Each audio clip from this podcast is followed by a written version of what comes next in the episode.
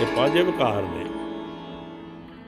ਇਹਨਾਂ ਚੋਂ ਜਿਹੜਾ ਲੋਭ ਜਿਹੜਾ ਪਕ- ਵਿਕਾਰ ਆ ਨਾ, ਲੋਭ ਸਾਰੀ ਚੀਜ਼ਾਂ ਪੈਦਾ ਕਰਦਾ। ਮਹਾਰਾਜ ਨੇ ਕਿਹਾ, ਲੋਭੀ ਕਾ ਵਸਾਓ ਨਾ ਕੀਜੀਏ। ਲੋਭ ਜਿਹੜਾ ਆ, ਲੋਭ ਹੋਏਗਾ, ਤੇ ਉਹਨੂੰ ਕਾਮ ਵੱਲ ਧਿਆਨ ਜਾਏਗਾ। ਲੋਭੀ ਨੂੰ ਆ ਮੈਂ ਮੈਂ ਮੈਂ ਕਾਮ ਕਰਾਂ। ਕਾਮ ਕਰਦਾ ਆ ਤੇ ਜਦੋਂ ਉਦੋਂ ਇੱਛਾ ਨਹੀਂ ਪੂਰੀ ਹੁੰਦੀ ਕੋਈ ਵੀ ਕਿਉਂ ਕਹਿੰਦੇ ਨੇ ਹੈਂ, ਤੇ ਫਿਰ ਉਹਨੂੰ ਕ੍ਰੋਧ ਆਂਦਾ ਕ੍ਰੋਧ ਉਹਦੇ ਨਾਲ ਆਂਦਾ ਇਹ ਜੋ ਲੋਭ ਨਾਲ ਉਹ ਕਰਦਾ ਜੋ ਕੰਮ ਲੋਭ ਨਾਲ ਪਹਿਲੇ ਹਮ, ਕਾਮ ਕਰਦਾ ਮਾਇਆ ਕੱਚੀ ਕਰਦਾ ਮਾਇਆ ਨਾਲ ਰਹੀ ਉਹ ਕਾਮ ਨਹੀਂ ਉਹ ਐਸ਼ੋ ਇਸ਼ਰਤ ਨਾ ਰਹੀ। ਕਾਮ ਦਾ ਮਤਲਬ ਐਸ਼ੋ ਇਸ਼ਰਤ ਸਾਰੀ।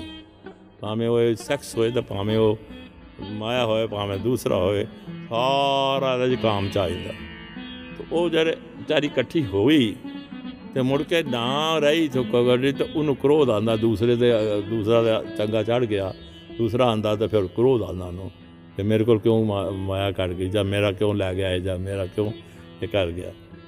ਲੋਭ ਨਾਲ ਕ- ਕਾਮ ਆਇਆ ਕਾਮ ਨਾਲ ਕ੍ਰੋਧ ਆਇਆ ਤੇ ਫਿਰ ਮੋਹ ਆਂਦਾ ਜੋ ਚੀਜ਼ ਕੋਈ ਆ ਜਾਂਦੀ ਆ ਤੁਹਾਡੇ ਕੋਲ ਪਦਾਰਥ ਆ ਜਾਂਦੇ ਕੋਈ ਉਹਦੇ ਨਾਲ ਅਟੈਚਮੈਂਟ ਹੋ ਜਾਂਦੀ ਹੈ, ਉਹਦੇ ਨਾਲ ਮੋਹ ਹੋ ਜਾਂਦਾ।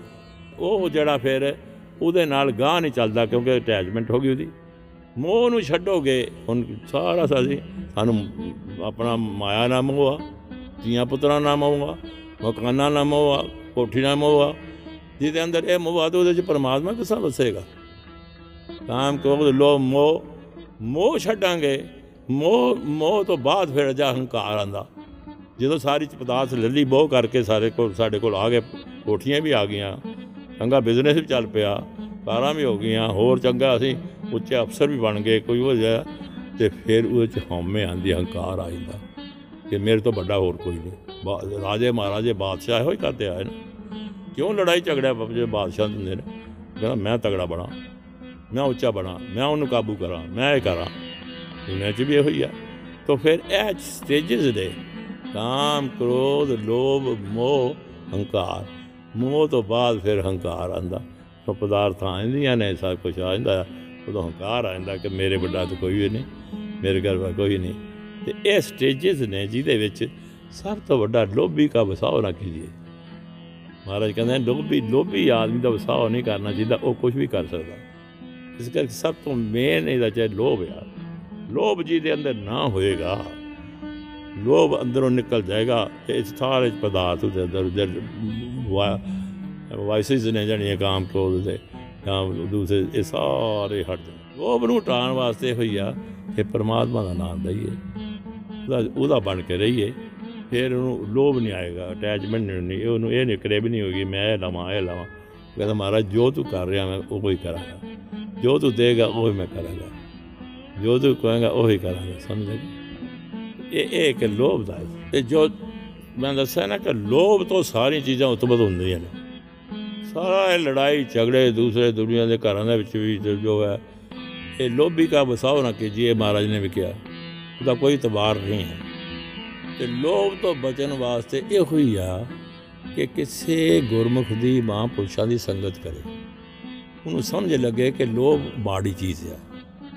ਜਿਸ ਨੂੰ ਸੰਗਤ ਕਰੇਗੀ, ਉਹ ਦੱਸਣਗੇ ਕਿ ਇਹਦੇ ਨਾਲ ਤੇਰੇ ਸਾਰੇ ਕਾਮ ਕ੍ਰੋਧ ਵੀ ਵੱਧ ਆ ਜਾਣਗੇ, ਮੋਹ ਵੀ ਆ ਜਾਏਗਾ, ਹੰਕਾਰ ਵੀ ਆ ਜਾਏਗਾ। ਤੂੰ ਕਿੱਥੇ ਸਾਰਾ ਜ਼ਿੰਦਗੀ ਖਰਾਬ ਕਰੇਗਾ?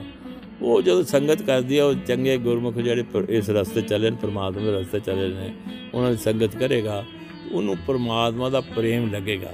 ਕਿ ਮੈਂ ਉਹਨੂੰ ਇਹ ਸਮਝਾਏਗੀ ਕਿ ਮੈਨੂੰ ਮਾਂ ਨੇ ਜਨਮ ਕਾਹਦੇ ਲਈ ਭਰਿਆ ਇਸ ਵਾਸਤੇ ਮਿਲਿਆ ਪਈ ਪ੍ਰਾਪਤ ਮਨੁੱਖ ਦੌਰੀਆ ਗੋਬਿੰਦ ਮਿਲਨ ਕੀ ਇਹ ਤੇਰੀ ਵਰੀਆ ਅਬਰ ਕਾਜ ਤੇਰੇ ਕਿਤਨਾ ਕਾਮ ਮੈਂ ਸਾਧ ਸੰਗਤ ਭਜ ਕੇ ਬਲਨਾ ਇਹਦੇ ਅੰਦਰ ਵਸਦੀ ਜਾਏਗੀ। ਤੇ ਫਿਰ ਉਹ ਜਿਉਂ-ਜਿਉਂ ਸੰਗਤ ਕਰਦਾ ਜਾਏਗਾ, ਤੇ ਉਹਦੇ ਅੰਦਰ ਲੋਭ ਖਤਮ ਹੁੰਦਾ ਜਾਏਗਾ ਤੇ ਬਾਕੀ ਚੀਜ਼ਾਂ ਆਪੇ ਠੀਕ ਹੋ ਜਾਣੀਆਂ। ਸਾਰੇ ਬਕਾਰ ਆਪੇ ਠੀਕ ਹੋ ਜਾਣਗੇ। ਤੇ ਗੁਰਮੁਖੋ, ਇਸ ਕਰਕੇ ਸਾਨੂੰ ਉਹ ਮਹਾਂਪੁਰਸ਼ਾਂ ਦੀ, ਉਹ ਗੁਰਮੁਖਾਂ ਦੀ, ਉਹਨਾਂ ਦੀ ਸੰਗਤ ਕਰਨੀ ਚਾਹੀਦੀ ਆ, ਜਿਹੜੇ ਪ੍ਰਮਾਤਮਾ ਦੇ ਰਸਤੇ ਲੱਗੇ ਨੇ। ਆਪਣਾ ਮੂੰਹ ਮਾ ਛੱਡ ਕੇ, ਸਭ ਕੁਝ ਛੱਡ ਕੇ ਅਟੈਚਮੈਂਟ ਇਹਨੂੰ ਕਹਿੰਦੇ ਨੇ, ਛੱਡ ਕੇ ਸਭ ਕੁਝ ਅਟੈਚਮੈਂਟ ਛੱਡ ਦਿਓ ਤੇ ਸਭ ਕੁਝ ਠੀਕ ਹੋ ਜਾਣਾ। ਲੜਾਈ ਝਗੜੇ ਕਾਦੇ ਨੇ? ਅਟੈਚਮੈਂਟ ਦੇ ਨੇ। ਇਹ ਮੇਰਾ ਮੇਰਾ ਮੇਰਾ ਜਬ ਲਗ ਮੇਰੀ ਮੇਰੀ ਕਰੇ ਤਬ ਲਗ ਆ ਜਾਏ ਇਕਨਾ ਸਾਰੇ। ਜਬ ਮੇਰੀ ਮੇਰੀ ਮਿਟ ਜਾਏ ਤਬ ਪ੍ਰਕਾਸ਼ ਵਾਰੇ ਆਏ